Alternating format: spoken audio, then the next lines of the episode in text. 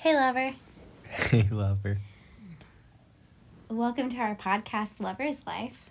hmm Who are we? We are the Love Roots.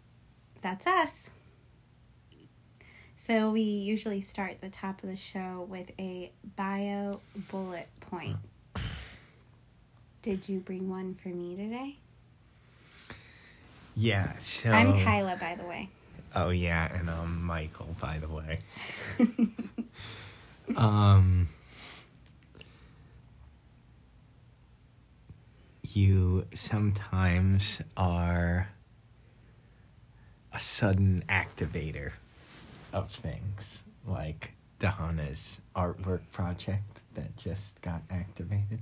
hmm um yeah i mean i don't know i'm sure there's other words i could use to describe it but that's what came to me right now just like sometimes suddenly you just activate things how do you feel about that Yes, this is true. The Chinese zodiac says that I am fearless, creative, and ambitious. So I think it's those three qualities. Sometimes I do, I just activate it. I do it quick, fast, and dirty, and get the project going. So last night I launched well, what I was doing was preparing to launch Dahana, who also calls herself Tanis, and her art name is Tanis. So I was.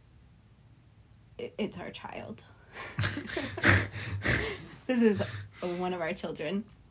Um, I was actually preparing to launch her spring pop up art art pop up and then it led to just this kind of somebody being like well we're not local so I can't be a patron so I ended up just like hosting an online pop up for Tanis last night and I mean, we did it together, and she was excited, and I was excited, and it led to like a very spontaneous, great activation of something that I've wanted to do or in the realm of supporting Tanis's amazing art.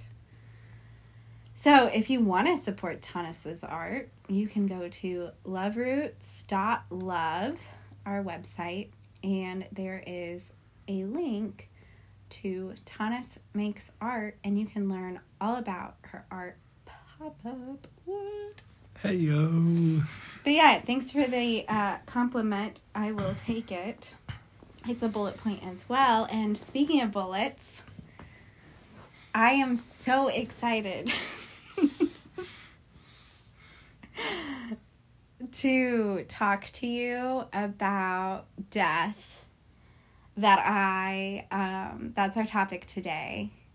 And I was so excited to talk to you about death and things around death, which also is life and whatnot. Um I was so excited to talk to you about that that I moved our podcast time up today. This is what I sound like in the afternoon, which is a little bit different than what I sound like in the evening time.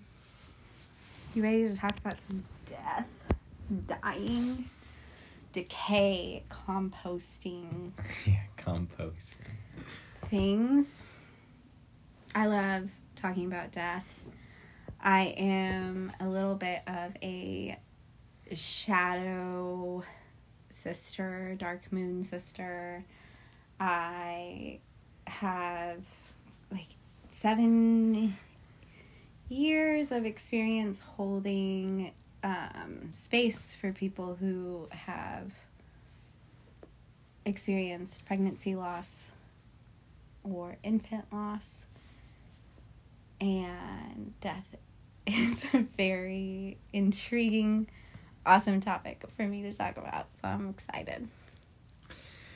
Yeah, I think uh, you mentioned composting. I always think that it's well, it like sort of if you say that like in the midst of a conversation and sort of more of like a light-hearted casual way like oh well we're all going to compost after we die like it usually gets kind of like a giggle of some kind um, but then like on another note it's interesting that it's not only modern because also like the egyptians did it. I'm not i don't i haven't studied death in so many other past cultures but like there is this thing where like most humans modern the egyptians and whoever else like for whatever reason we don't like the idea of com- composting into the ground. Like no like a, a lot of at least yeah and again i don't know how it's done in other parts of the world but like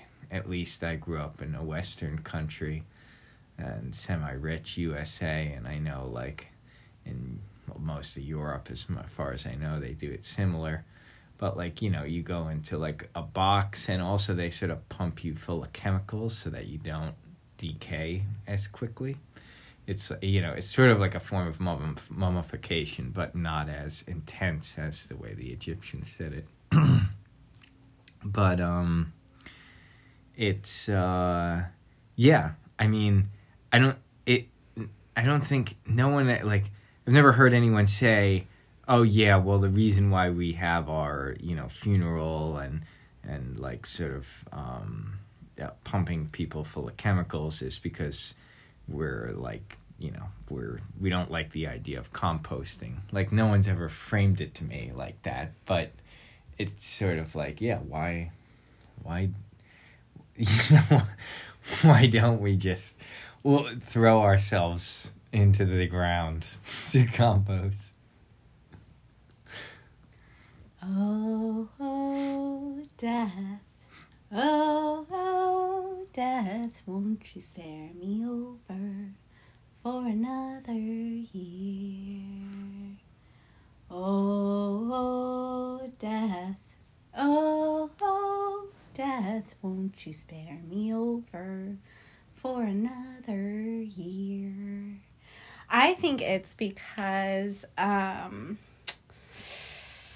yeah, we just don't like death. We don't like dying. We don't celebrate it in the culture as a whole.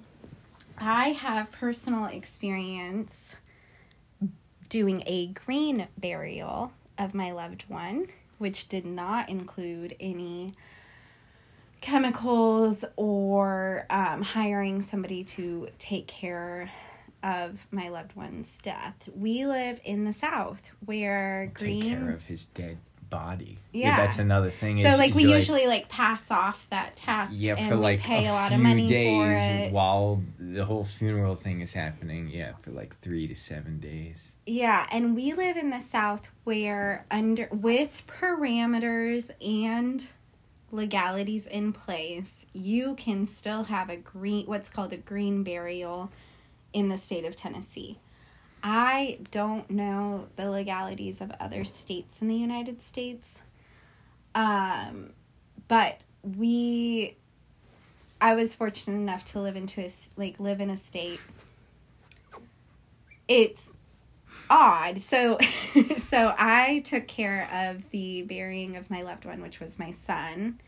So I um had him over 7 years ago and he was stillbirth and we took his body home cared for it and buried him ourselves me and my previous partner his father.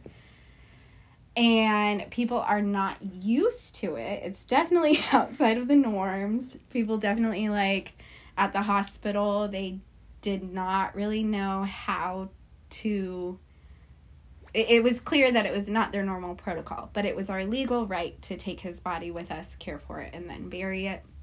I believe we had to provide proof, however, to somebody that we buried that buried his body in a family cemetery, a registered cemetery, and like a official place that's allowable to bury the dead.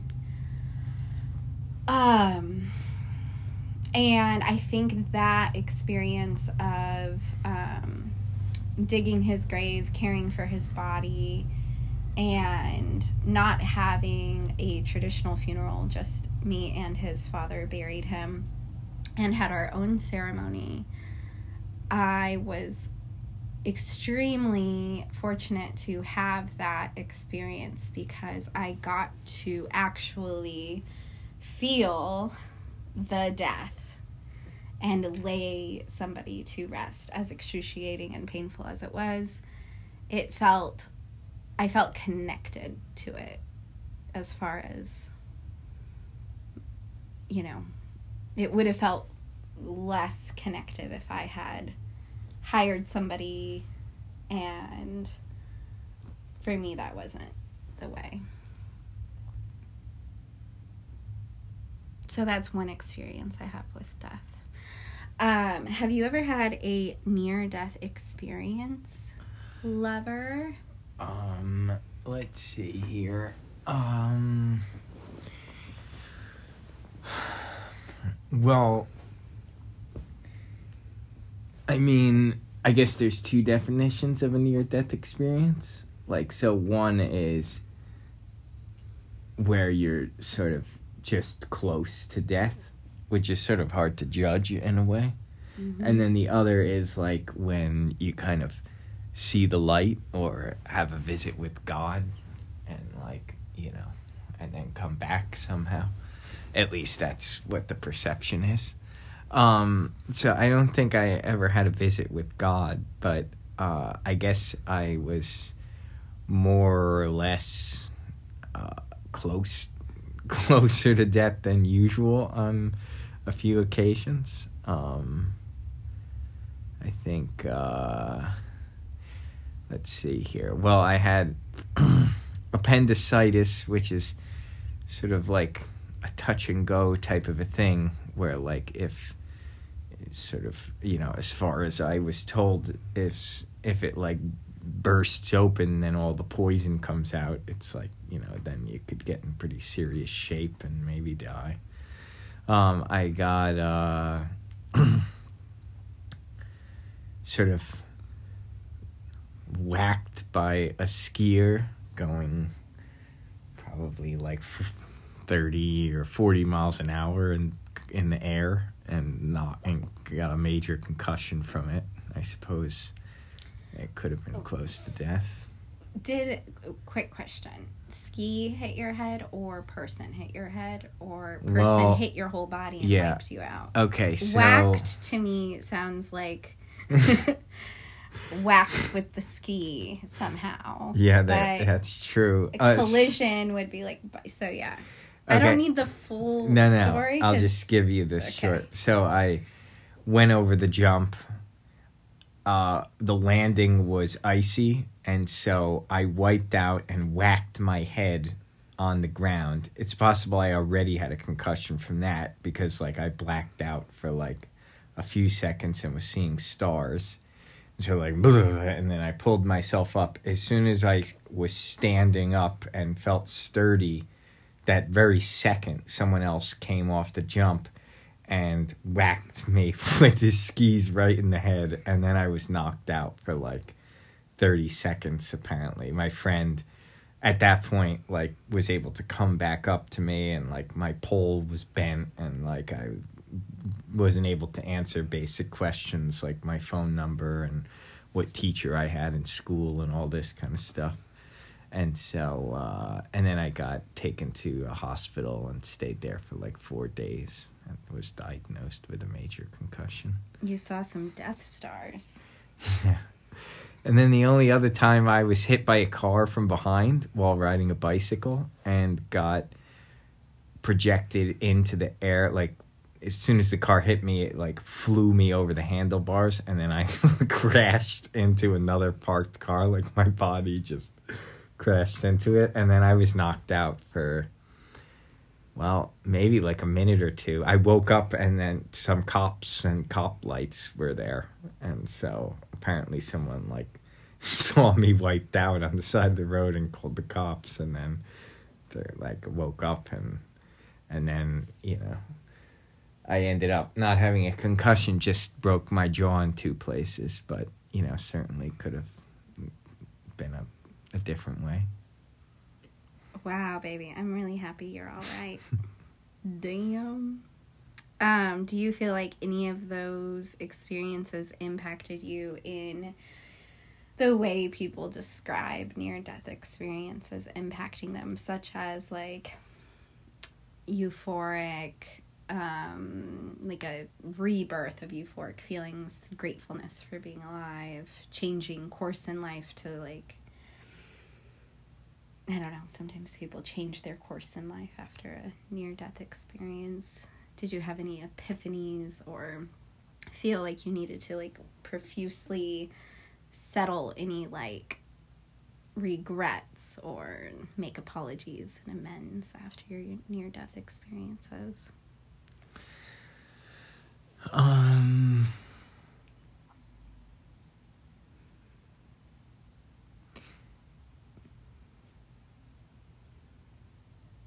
Not really. I mean, I was got my that concussion. I was in eighth grade, and then the appendix thing. I was seventeen, and then the bicycle thing. I was in my mid twenties. Um, but I've had other times in life where there's been some events where it's been more like, like all right, I'm like almost like yeah, I gotta make sure I just live my life to like just don't do stupid things anymore. Just do all the the good things.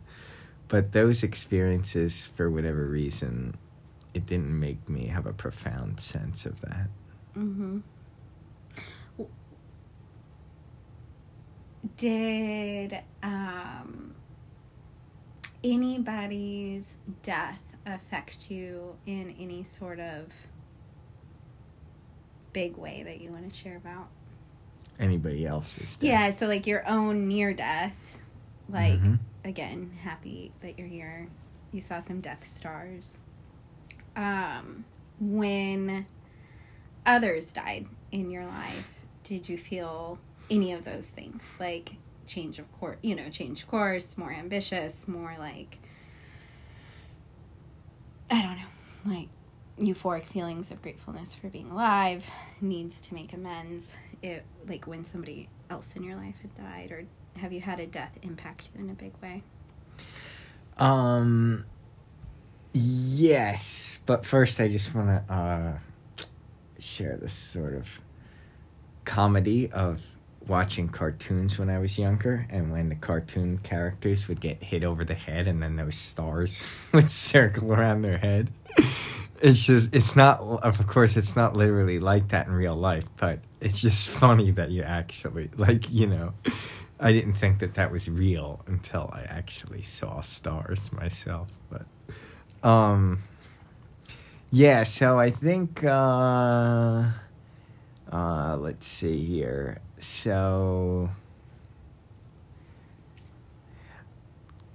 I watched one of my grandpas have a heart attack in front of me when I was four years old. In fact, that's my first memory in life.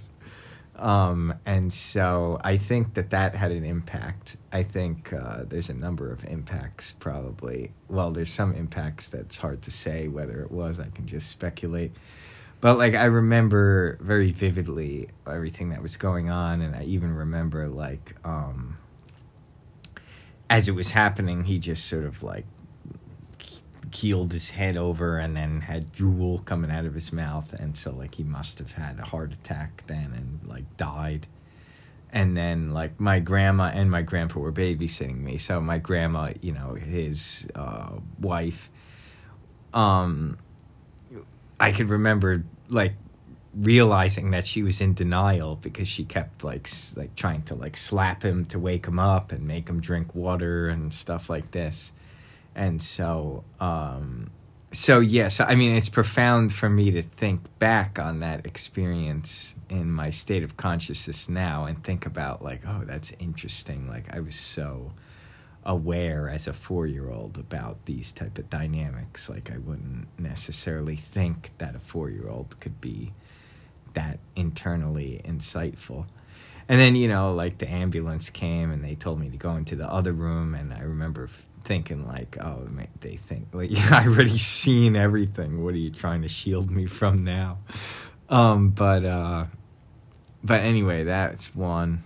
Um i don't know. Do you want to go back and forth or Um, ask some more questions well, I have like some reflections. The last death that I recall being present for was actually your daddy-o's. I was the only one in the room besides the nurse that um no, I don't know if the nurse was in there. No. I guess like the so anyways. I was present when your father died. your wait so daddy you were the, died. the only one I feel like a nurse was coming in right and it's out. happening and then there's a quick alarm when so we were in the hospital. Yeah. There's there was a very quick alarm when his vitals started like, crashing. But I didn't know your daddy o very well. I actually didn't know him before he had his stroke. And so I felt if it's okay to say, I felt like due to our lack of intimacy, he felt like how I interpreted it, which may not be my place, but I felt like he, our lack of intimacy made him comfortable to pass. And I don't think that he wanted to die with everybody in the room because it was this really synchronistic moment when every family member was out of the room just momentarily or for a short time. Like everybody was around the hospital, gathered around him. But there just happened to be this time where I was there and everybody else was in a separate place outside of the room. And um, he died during that moment. And if it's okay with you, I just perceived that as um, it just really felt for me that we didn't have much intimacy and kind of like he didn't he just he wanted to go easy on you guys or something and not die in front of you or something like that. That's how i interpreted it. Um but you know in terms of transformative near death experiences and having death affect me it's been really present in my life in the last 7 to 8 years um I have some experiences, you know, being younger and being present in situations of grandparents dying. Um, but I think my own near death experience, and then I also, which was tumbling down a mountain in a car, which what I lived and I didn't have injuries, but I experienced the things that people say you do after a near death experience. So I interpreted that as a near death experience and um our car was saved by three trees. So like nature I feel like saved my ass. if those trees wouldn't have been there, I would have been dropped in a river at night in freezing weather. And anyways, that was a poignant experience for me.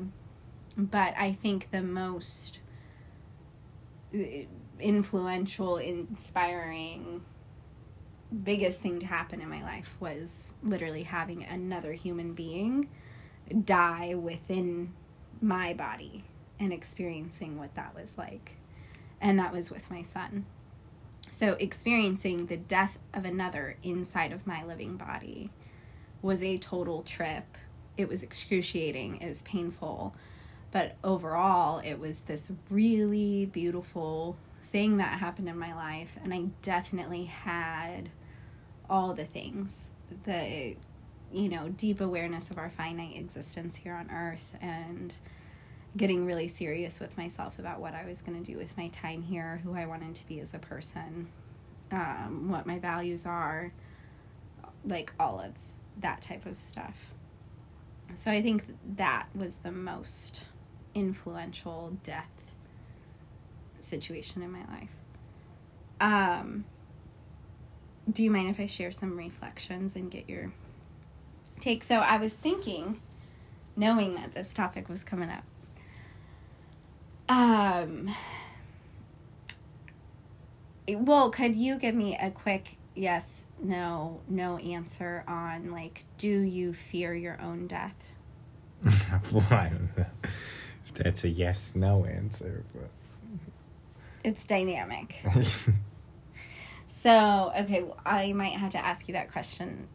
Okay, do you fear your Yeah. own death? I'm happy to revisit it later if you no, no, another no, no, sequence. no. I need to know this answer. Okay, so um, But I am going to warn you, it's kind of like a prefaced question so that I can share my own reflection Yeah. about the question. That's fine. Okay. Um.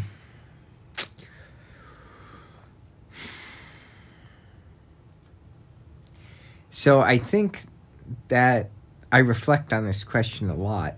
Um, I think I have less fear than the average person for sure. But then I get really confused about what the difference is between fearing my own death or avoiding my own death. Like, for example, you know, I, it's like, I could just play a game of Frogger with the cars on the road every day, like, and try to like run out and just barely get missed by the car. And eventually, of course, I would die if I did that, uh, you know, every day, you know, or like, you know, I, I, if I see like a bear in the forest, instead of just like, you know, carrying on, I could like charge at it or something. It's like, if the fact that I don't do that, does that mean like I'm afraid of the bear or like I'm afraid of getting hit by a car, you know, if I don't run into a car? And so I don't really, you know, it's it gets confusing in that way. Um but I think like uh another angle of it is, you know, I enjoy living and so naturally I know the things that would more likely cause me death. Of course, you can't like predict it totally, but like just like the two examples I gave, like obviously I'm not like purposely trying to die, and I am purposely trying to avoid death in so much that I enjoy life and I don't want to like die like what I would consider in a meaningless way. Um, and so, uh, so yeah, I mean, it, it just, yeah, it makes me wonder, like, what is really being afraid of death and what it, and then, like, I guess more precisely, what's the difference between fearing death and reasonably trying to avoid death? Do you fear people that you love, their deaths? Or what's your, maybe fear, what's your relationship? No, it's fine. Fear is a good word, even Okay. though it's hard to define. It's fear a good and word. death just seem to like be kind of together. There's a lot of other things we can feel towards death, mm-hmm. but mm-hmm. fearfulness is Yeah, well, something that I, I think guess it's like, I'm more so exploring through this specific question. Yeah, I think it's also dynamic with others. So I I can I can tell you literally like that sometimes I have like uh like all of a sudden a torturous scenario will run through my brain of like someone I love dying like in some way getting hit by a car or having some illness or whatever. I, it's not too like I don't like it's not like specific. Like i'm afraid of someone dying in a particular way usually. It's like sort of random. And i'll have like a visual and the visual is disturbing. And so again it's like i when i think of that visual i can get sad or worked up and i don't want that type of a thing to happen. Um but then like fearful it's like yeah again it's like if i what's the difference between me not wanting my loved ones to die or fearing their death? Um and then like you know yeah again, like what's the difference between trying to prevent them from dying? Like like what's a reasonable amount? It's like i guess that's where like the line of fear sometimes gets defined but it might be subjective. Like there's a reasonable amount of avoidance or if it's another person like pro- trying to prevent them from dying and then like once you cross over that line then maybe it's like more fearful. Like you know like if, for example like if i just like saw a picture of a snake and then like i got i just like curled under a pillow and was like really afraid. Or even like if i just saw any random snake slithering you know 30 feet from me it's like you know if i like you know what reaction is fear and what reaction is like sort of reasonable avoidance? Like if i if i like started screaming and running away from it for like a mile down the road maybe that would be more fear. But like if i if i just like sort of pause and see what it's doing and if it starts like quickly coming towards me if i like run away from it like and like you know yeah is that fear and so anyway that's some more ideas about that. Mm-hmm. So, if you were to rate on a scale of 1 to 10, 10 being the most fear, scale of 1 to 10, how much fear do you have about your own death? I guess it's still I still need to define what's the difference be- between fear and just me of, uh, reasonably avoiding death. Okay. Um so part of the reason why I asked that question is I was reflecting about my own fear. and I feel like from a pretty early age I accepted my mortality. But I'm a very like relational person, Gemini through and through. And I was realizing that currently, so my fear of other people dying has always been more forward in the front ground than my own death. I have been more fearful of people I love dying. But I realized that I have less fear and anxiety and worry when I am in more relationships that have secure attachment. The times where fear of death of people I loved overrode my systems a lot, like whether I'd have a panic attack or just really worry about it or get sometimes even like I've had chapters in my life where I'd almost get kind of like obsessive about it. Like, Ugh, that person was supposed to be home like a half hour ago. Did they die? Where are they? That kind of thing.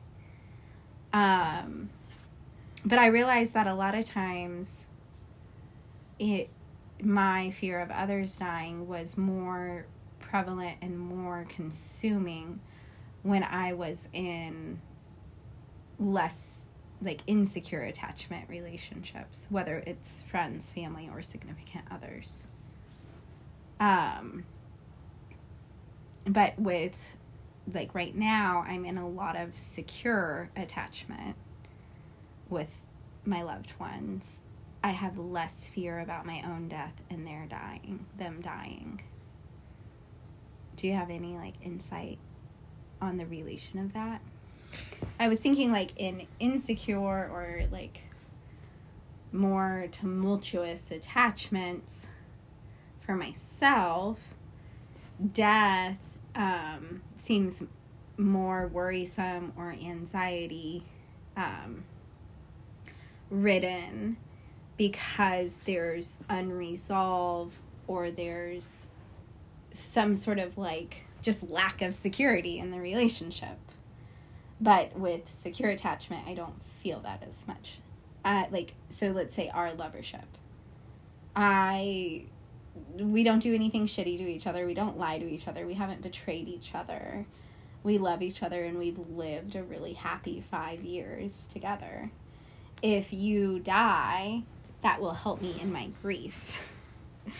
if I die, that should help you in your grief. But let's say we spent the last five years it, with a more insecure attachment, more, say, betrayal or lies or dramas and traumas with one another, then like a sudden death or like a death may be more ridden with like re you know like anger resentment um lack of uh resolution with one another are you following Yeah, well, I think we talked about this once before, actually. Um, really yeah. Yeah, you, okay you brought this up before. on our Um, podcast no. Oh, okay. Just, just with you Yeah. okay well then the reflection is coming full circle again and i realized it again yeah. Um, and uh, I think, like, yeah, so, like, there's a couple things. One is, is, is like, you might be generally more anxious in a um in like a less secure relationship. Wait let me make sure i got this right first. So you're feeling like you have a, a less of a fear of death of your loved ones in a more secure relationship and okay yeah. And so um so yeah you might be generally more anxious in general about the relationship and that like general increase in anxiousness is going to amplify any feeling in that realm. And so like one of the feelings would be like you know oh like where is this person? They're not communicating again well or whatever. Like are they dead or like Mhm. um and so uh so i think that's one thing. Another thing could be if you're in i guess a more secure relationship or a co- relationship where there's more communication like there's something some i think one of the reasons that we feel fear death or uncomfortable with death is sometimes has to do with closure Mhm. the more you're solid in your relationship, it's like the less that. I mean, you know, it's a dynamic, of course. You, like, you know, and it's like there's always more to life, but like in general, it's like uh, you're gonna have. If the more you talk to someone and the better the relationship is, the less that you're gonna be if they died. Like, oh, I wish I could have told them this, because if you're in a good communicative relationship, you know there might be some stuff that you never really get to say in exactly the way you want to say it but a higher percentage of stuff you probably are gonna feel like you, you were able to convey to them like oh if they only just knew yeah this or that. But probably if Mhm. you're in a good relationship they mostly do know most of that stuff. Um like i could picture spending time with your dead body and be like you knew that i loved you and i was happy with you. This is gonna suck but i'm gonna get through it but like i know before i lay you to rest or whatever your death plans are which we could talk about um i could have peace and be like i know i didn't have like you know, unresolved. Like, oh man, he, I loved him, but I made him feel like I thought he was such an asshole there. You Yeah, know, yeah, like, exactly, But I yeah. forgot to tell him or show the the love. But with this, I want to tell, I want to say something to you, and it's a stolen line from Outlander. nice Okay, I got. I have been in Outlander realm. I'm done now with the seasons. I binge for like Aries season, like for a whole month. I was in Outlander realm, but anyways, um, in one of the episodes, the lovers. So Jamie and Claire are the lovers. You don't know these people, but they became my really good friends. so um, they have this just epic love story and they risk dying both of them multiple times. And jamie says to claire this line and i'm going to say this to you. Lover. I mean i'm going to like adapt it though. Okay lover if i die and my last words to you are not i love you it's only because I didn't have the time. nice So, and also because you know, most people don't get to die in a way that they know they're about to die. Like, for example, if I wish I could think of a less, slightly less gruesome example. It's not that gruesome. But, like, let's say that two cars crashed and you were in between them Mm-hmm. and you're completely crushed. And the EMTs come and say, listen, we could remove you from there, but it's like that thing like if you get stabbed with a knife as soon as you remove it like you're going to die quicker from the loss of blood Mm-hmm. so it's like type of thing where like as soon as we remove you from there like it's sort of like pressing you and keeping blood or whatever it is as soon as we remove you you're to die quickly. And so like you know okay i got three minutes left. I can just call someone and empty out my full feelings in exactly the sequence i want to say it. But like most of the time you aren't given like okay you have three days. You know even if you get like a cancer diagnosis and the doctor's like you got two months to live you can get that stuff out but also you might then live for five years. Like you don't know like like the only time you can like definitely time it so i love you are the last words. It's like you like no okay i got three minutes left. Mm-hmm. and like I'll just say I love you and then I'll just close my eyes and just rest till I die. Mm-hmm. And hopefully it'll be right that I only have a few minutes left. Otherwise then like 5 minutes later I'll open my eyes up and be like, "Well, I guess I didn't die." And then you die a second later, so then it's not I love you that you said last. Yeah. Okay, I have some things from what you said. Okay. Just so excited about this topic that I don't want to miss certain points. But really quick, midwife like death midwives and doulas, they do this beautiful sacred work with families and the dying not to like give the three minutes, but to allow for some conscious closure in the situations of illness and knowing that you're at the at death's door. Um, which I think is really awesome and inspiring. And it might be part of my death plan. I know a really awesome death worker and I don't know if she would do it, but in my death plan, I might write down her name and like her email. And maybe she could be a resource if I'm incapacitated at all, where I'm like on the line. Maybe you could invite her in to cross me over. Or if I already die, maybe you could like still invite her to cross me over because I think like ceremonial ritual to cross people over is a very cool ritual. Okay, that was a tangent side note.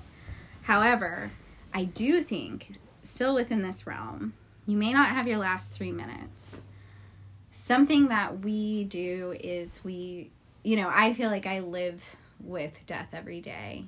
It's been great um, talking to our kids about death. I have a mortality prayer that I've said um, to Dahana since she was in the womb.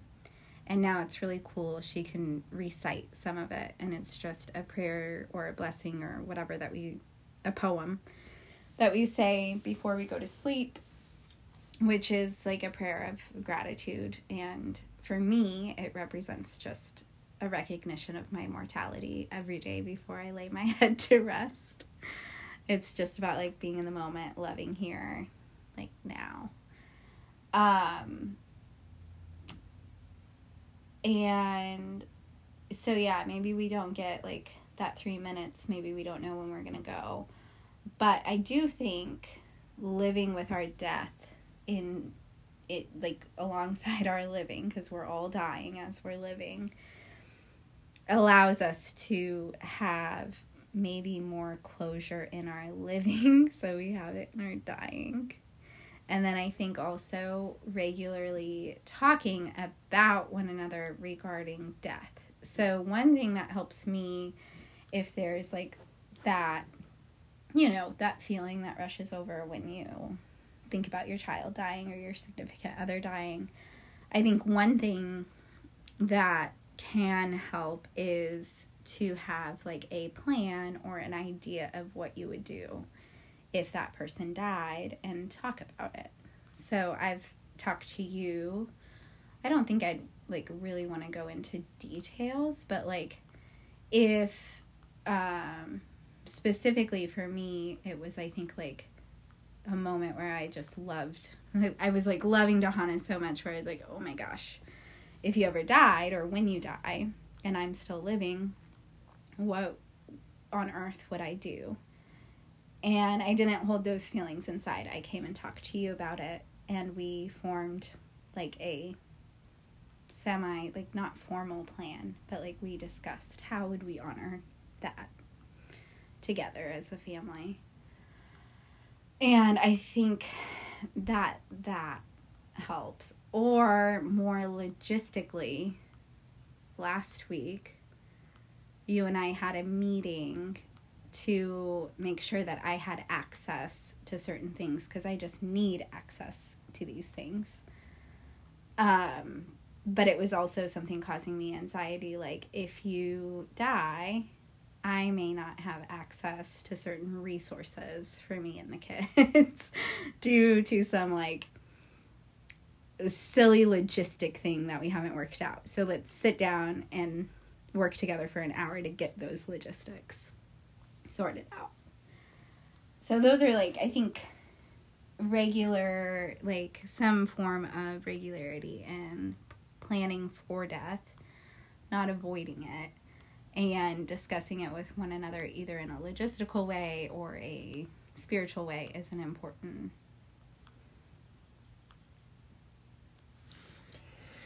yeah process. death planning yeah it's interesting i mean a lot of people do it but i think what we're aiming to do is something even a bit more conscious like you know people get life insurance policies and things like this. Um so one thing i wanted to connect before from what you were saying before um as well uh is the difference between your anxiety about death of your partners in the past and now. So another factor could be that you've simply grown in your consciousness and perhaps I don't I guess there's a different way to phrase it, but like you're not as uh, codependent as you were in the past. Um, you know, I mean, yeah, there's an interesting balance because it's like, you know, you it's like if someone didn't care if another person died at all, that seems like something's not cold, good there. Little, but yeah, something's not right. but then, you know, it's like on how much anxiety should you have? And so anyway, I was just going to I was mentioning that as another possible factor at play as well. hmm And then um Yeah, that in codependency, like Not that it's like black or white, or like you're either codependent or you're not. Like Mhm. there's like a spectrum probably, but you've probably like sort of uh, increased your score on the on the codependency spectrum uh, in a certain way, hmm that's true. or decreased it depending on how you want to look at it. Um, I've Eh. worked through some codependency stuff for sure. Thank you for that insight. So it's like you can be, I guess it's like, yeah, so like you can be aware that a person is not communicating and that, you know, that could mean that they're in trouble. But at the same time, if that's the dynamic that's going on in the relationship, it's sort of like how much are you going to let that negatively affect your inner life and even your outer life, I guess. Um, and, uh, you want to say something?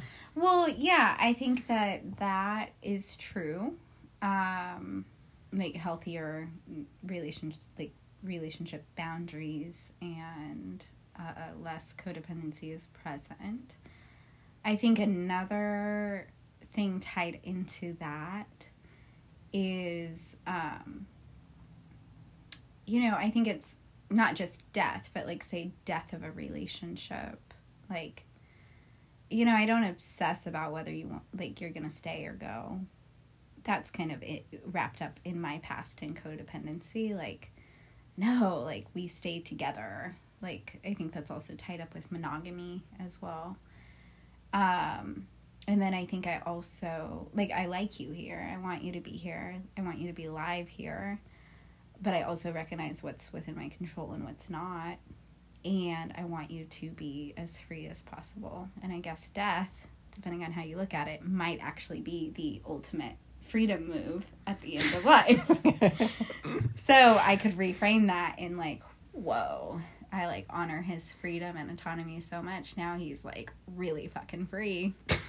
um, but the other thing is like I don't think, you know, if we're reflecting about my growth, I think I I just have learned a lot around change, not fearing it as much anymore and really building in like inner fortitude around I think dealing with Nachez's death, my son, I think going through that was the hardest, most excruciating thing. And I got through it.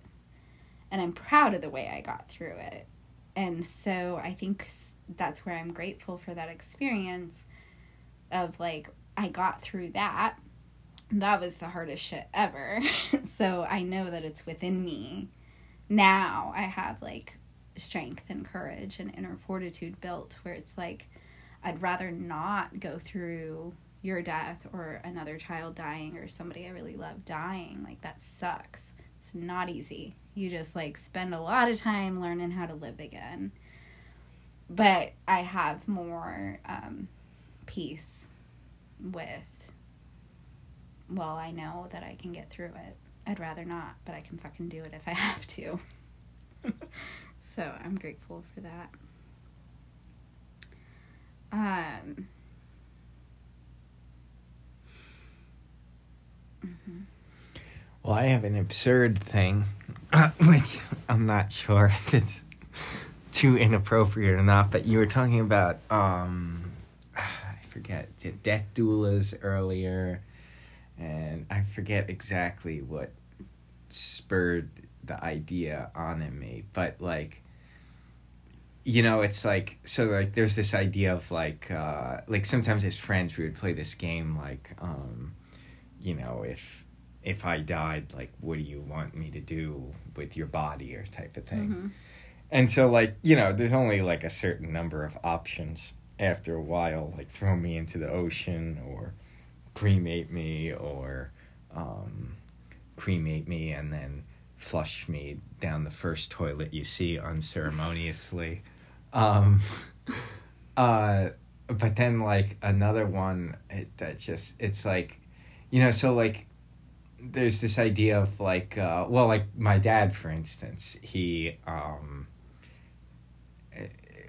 more unique than usual like sometimes you know they have this term like you know someone someone's in a coma or like they're a vegetable or their brain doesn't work anymore and so they they can be sort of kept alive on a respirator for an extended period of time but then people like decide whether they want to shut off certain types of life support or not.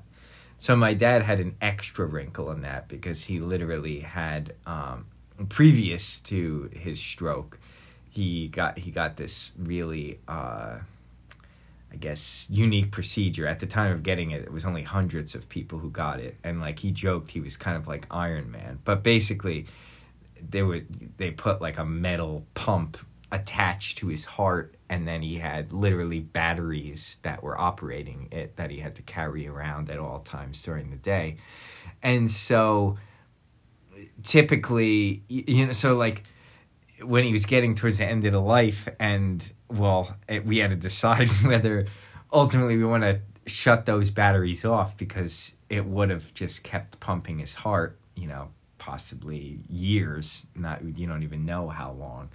Um, and so, uh, and so, yeah, it's just sort of uh, interesting to think about, like, if you are in a state where you're incapacitated and there seems to be no hope that you'll recover.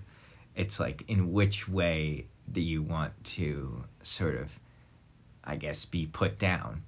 And so, what I'm about to say, it's like, I'll preface it just, it's not as crazy. Um, because it, it's done to animals in this way. So an animal's like in pain, like gets caught up or something, and then like you just shoot the animal like Mm-hmm. and kill it. And so I was thinking like it would be somewhat comical if like I was like done for. I was like my brain was toast and like and like you know and not just like any like uh, like just like a revolver or something like if you just like took a shotgun and just like blew me away You would do that to me. You would in our. No, I would never uh actually no I would never make someone um do that but I'm just like kidding, like in the jokey way, like that, like, th- you know, like I'm like I would have peace. I have a lot of acceptance around death in my life now. But like I could see us at our next like death planning session. You're like, okay, baby, here's my here's my wish, and I'd be like, oh man, come on, like uh, there's no peace in that. no I wouldn't make it it's because the other thing is like once I'm a goner it's like